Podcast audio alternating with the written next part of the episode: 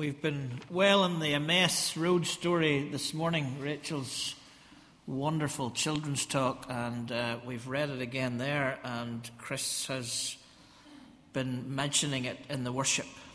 It's another of the resurrection stories in the lectionary that we're going through, and I have found it a, a fascinating one. Uh, wondering constantly as I've been reading it, what is Luke on here because Luke's the only one that talks about this story, and it, it is quite an interesting tale. Who are these two characters? One that we hear is called Cleopas. Where have they been up until now? Where do they go afterwards? They're certainly not the twelve, but they certainly seem to be in the inner circle. And where is Emmaus, and where are they going to, and what goes on? And as I've read the passage over and over, and then as I read a spectrum of different thoughts on the passage, the one thing that came back to me, the one thing that um, I was drawn to, was this bit where, when they start to talk to the stranger, they use these words, but we had hoped that. But we had hoped that. Have you ever been in a we had hoped that situation?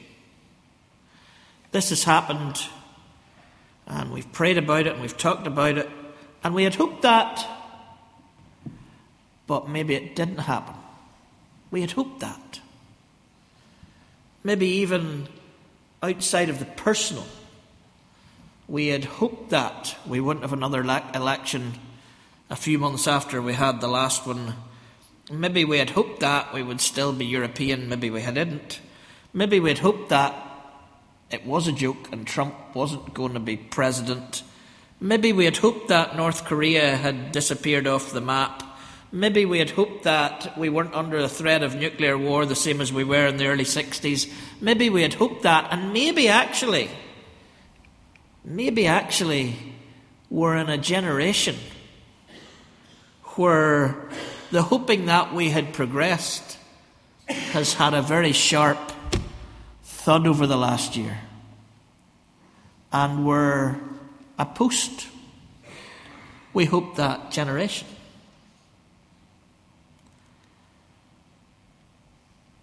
But I don't want to talk outside of Fitzroy this morning. Don't want to talk in some ways outside of myself or outside of us. I want us to look at this story and see if we can find ourselves somewhere in the story.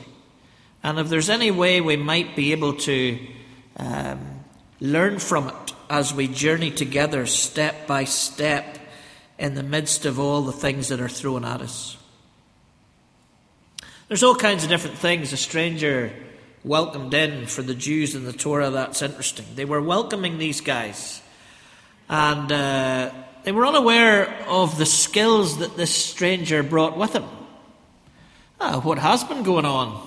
The stranger says, What do you mean, what's been going on? How did you miss it? And as they share the story with him, they're not aware that uh, he has a fuller story to share back with them. I think there's two things at the end of the journey that gets them to ask him to stay. I think one genuinely is a sense of Hospitality. Oh, you don't want to go on at this stage. Come in and share with us. But there's another side of it where they want to hear more from this guy because there's something he's telling them that they know they want to hear more of. And then the breaking of bread. Chapter 24, just a couple of chapters ago, Jesus was breaking bread with the disciples in this new sacramental thing. And that's the moment where revelation occurs. That's quite interesting. And then if you go just a couple of chapters later in Luke, because you can, because Luke doesn't finish at the end of Luke, Luke goes into the Acts of the Apostles, we find that this breaking of bread thing's happening again. After Peter preaches at Pentecost, they devoted themselves to the apostles' teaching, what Jesus was sharing with them on the road, and to fellowship, sharing on the road, and to the breaking of bread and to prayer. There's something in this story of Luke's that is journeying us as Luke does journey us. the travel narratives from 13 on that we've gone on and on about for the last number of years in Fitzroy. People are going to Jerusalem and coming back from Jerusalem all the way through this gospel, and here they are going away from Jerusalem again, but before the end of the story, they're actually back in Jerusalem again. And as Luke's editorial comes in here, I don't think we should miss that little bit about the breaking of bread and the fellowship and the apostles' teaching. All happen on the road to Emmaus in a much smaller way than that embryonic fellowship of believers in Acts chapter 2. But let me, in a short space of time, let me assure you, take you to another story that caught my attention somehow in the middle of this. This might work, by the way, and it might really not, but I'm hoping it does. I want to take you, and some of you might know this story. Um, it's a tragic story, but it's a fascinating story, and it might just help us to journey in the road to Emmaus. Um, Eleven years ago, there was a, a very bar, bad car accident in um, Indiana, in the States. And um, five students from Taylor University were killed in this car wreck in Indiana. And as you know, uh, or you probably don't know, some of you, but I, I would go to Taylor University quite a lot. Um, it's the moment of the greatest. Um, uh, my greatest moment was when Miroslav Volf took the stage after Ed Peterson and I and quoted me. And I'd love to have been there for that, but I was out talking to one of my old students when it happened. But uh, Taylor's somewhere that's become important for me, both the people there and the ice cream parlour that's just half a mile away called Ivanhoe's that I, I love an awful lot. So when I heard this news, um, uh, I was devastated by the news that this university had been hit with this awful car accident. Some of the students had gone up to Fort Wayne to prepare for some sort of outreach thing they were doing. They were on their way back to the university, and um, a truck, uh, somebody fell asleep at a truck and came across um, the road uh, and, and, killed five of them. Laura Van Ryn's parents um, were soon at her bedside because she had survived and she had gone to hospital, and her parents had travelled a few hours to be at her bedside where they would be there for weeks because Laura was in a coma. And I imagine that in that moment beside Laura's bed, they had hoped that. They were praying. They had companions, no doubt, from the university, Christian Liberal Arts University, pastoral staff from there, pastors from their own church. They had sat by Laura's bed and they had hoped that. They had hoped that Laura would come out of this coma. They had hoped that Laura would make a recovery. They had hoped that Laura would get back to the life that some of her friends wouldn't get back to. This is real Christian faith. Because of the resurrection that we've been celebrating for the last two weeks, it doesn't mean the tragedies will be taken away. Far from it, most of us have lived through some of those tragedies and losses. The Christian life does not make us exempt from those things. And the Emmaus Road, where these two guys are sharing their um, trauma of that, they had hoped that, but and they're talking about theology and they're talking about what they thought they knew from the scriptures and what they thought they knew that Jesus had taught them and they're sharing it with each other when Jesus comes. And actually in some cathartic way says to them let me listen to you talking about this. Let me listen to your sense of hopelessness or your sense of despair or the, that which you'd lost. The Christian faith we're still going to have deep heartache and we're going to have deep soul questions and I'm sure that around Laura's bed, those things were going on. They weren't moving, they were sitting, but it was an Emmaus road. People were finding companionship and they sought Jesus as a companion in those moments. Here's the twist, and here's why this is national news. A few weeks in, Laura's parents began to become suspicious that this wasn't Laura. And so, five weeks afterwards, they asked Laura to write her name down. And Laura wrote Whitney. Whitney Cerak had been buried, they thought, five weeks earlier because she was one of those killed in the car wreck. But she wasn't. At the scene of the car wreck, somehow Whitney's student card landed right beside Laura. Or no, did Laura's, Laura's land it right beside Whitney? And for five weeks they thought that Laura had survived and Whitney hadn't. For five weeks, one family was in mourning for the loss of their daughter who was alive. And the other family were praying for what they thought was their daughter, but it wasn't because she was already buried. Why do I tell that story? Because um, Whitney, um, now, Whitney Wheeler, tells all of this story. You can get it on YouTube at a Taylor Assembly that I accidentally went, found online. And what she says about that, which was what drew me into this part of the story, was that very few of us know what they're going to say at our, our funeral. But Whitney has watched her funeral back on video. All the things her family would say about her, that her colleagues would say about her, that her neighbours would say about her. And so I thought about Jesus. I'm going to come back to Whitney and Laura in a minute. But I thought about Jesus on the mess road. Jesus says to these guys, Tell me about myself. Tell me what's just happened to me. They don't hear it in those words, but he's listening as they try to explain to him about him.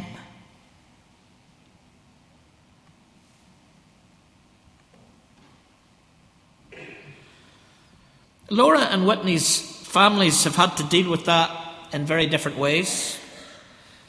Whitney not only recovered but went back to university that fall, finished her degree, married her childhood sweetheart, and has been a missionary overseas for a few years, against all the on a play, even the hoped for in the hospital. Laura's mum said, Well, we just continued to love Whitney because for those five weeks she was our daughter, and we continue to pray for her and support her, etc., etc. One of the other uh, families who lost, the Larson family, they lost um, Brad Larson. Brad's brother Jeff at Taylor said this about the car wreck a year later, or ten years later. God, through His Word, does not promise us freedom from hardship and suffering, but He does promise He will care for us through those times. What they had hoped for. And in the midst of what we had hoped for, who comes alongside us.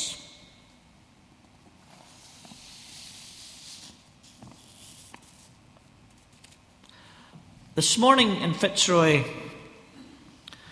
are we those who are hoping for something? Or are we those who have hoped for something?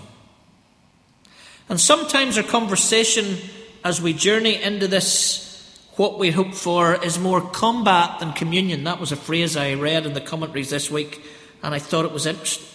Some of the dilemmas we're in in our lives, when we talk about God and we theologize about them and when we share the questions about it, sometimes our journeys can be combat rather than communion.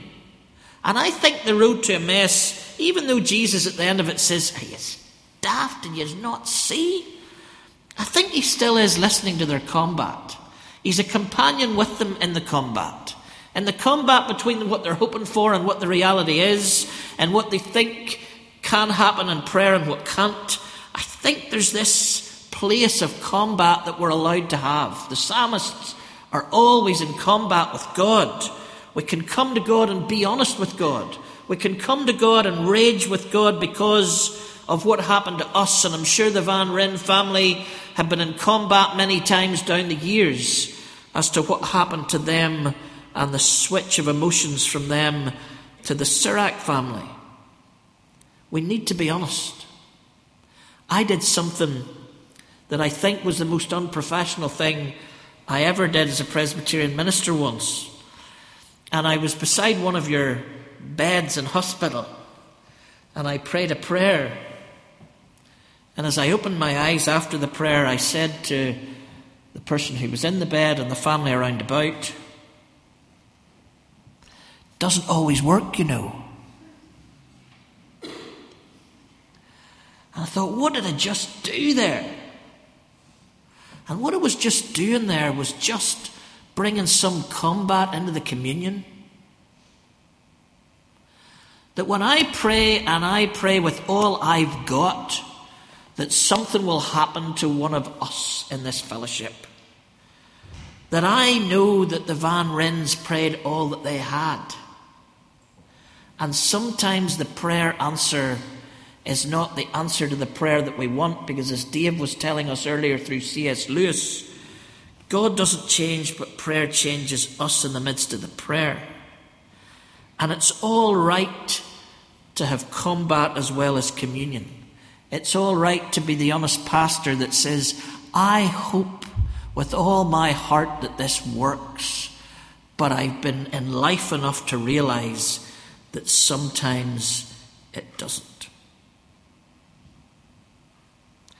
Many times there's a revelation of interruption, but it's a revelation of interruption sometimes, like it is in the road to Emmaus. Not a, let's reason this out together, and by the end of it, Jesus walks on and they say, Oh, we have all that sorted. There's moments of revelation where, into our own stories, something just breaks in from the Spirit that helps us to see with different perspective. And Luke believed that there was something about this communion and this fellowship and this listening that was important to the deal of discipleship. And I couldn't help, I couldn't help but note down during Dave's prayers that it's easier to pray for a boar than to visit them. And this call to get alongside companions on the road and this call to be listeners to one another, and this call for the Word of God to move into the combat and communion. We're all called to that. There are people around us right now who need a listening. There are people around us right now who need a little bit of theological combat because of what they're going through. There's people around us right now who have hoped that but they need people to walk with them through the next bit of the whatever they're hoping for. And I know that some of you and many of you do that. But can I call us as a fellowship? Can I call us as a community to realize that over the last number of years, many people have joined this community that maybe you don't even know the name of? And one of the things that I would like to target for maybe next year in Fitzroy is an opportunity for us to get to know each other more so that we can be those companions, so that we will have more listeners, so that we might connect with those that we need to connect with. Because I have seen the harvest of the friendships that Fitzroy have built over 40 years. But I'm aware that in our generation, in this generation we're living in right now, some of those friendships take more intention to make happen.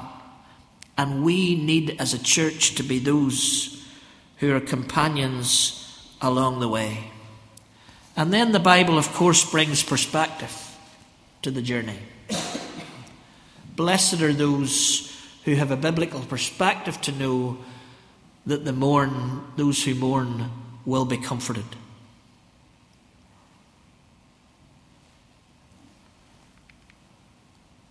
We can find our hearts burning when we hear stories of resurrection. But you know what I've learned? We can find our hearts burning when we hear stories of tragedy, when there wasn't what they'd hoped for. My friend John, his father was a policeman, went to work one Friday. His mother had just heard that she was pregnant with John. Father went to what was then the Ulster Poly, went into a lecture theatre, and a bomb went off, and John's dad never got home. And John's mum never got to tell him. And John never knew his dad. Now, that's not a story of resurrection. That's not a story that burns within you. That's not the hoped for story of John's mother. That's not even the hoped for story of John, who later on realized what it was not to grow up with a father. But you know what? When John shared that story during the Four Corners Festival in February, my heart burned within me as I heard about how he and his sister and his mother dealt with that tragedy. It's not always the happy endings that become the powerful endings. Sometimes in our deepest tragedies, in the most of our hopelessness, sometimes there's even resurrection there that can have us scurrying away to tell others. So this morning, Fitzroy, are there those things that we hoped for that we need to share? There's prayer ministry over here, which is a start. There may be people in the tea and coffee area afterwards who you could have a conversation with. Might not be for now. Might be at some stage down the road where you want to just make a phone call, or you might want to get together with somebody and have some combat as well as communion. For the rest of us, are we willing to be companions on the journey?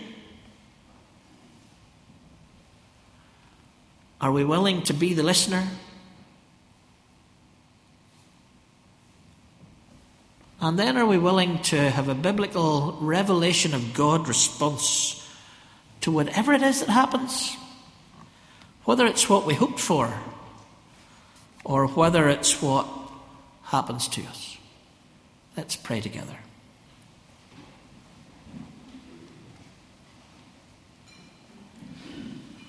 Lord, it would seem, and I know the minister can contrive it, that Luke's saying something here about what we've done this morning.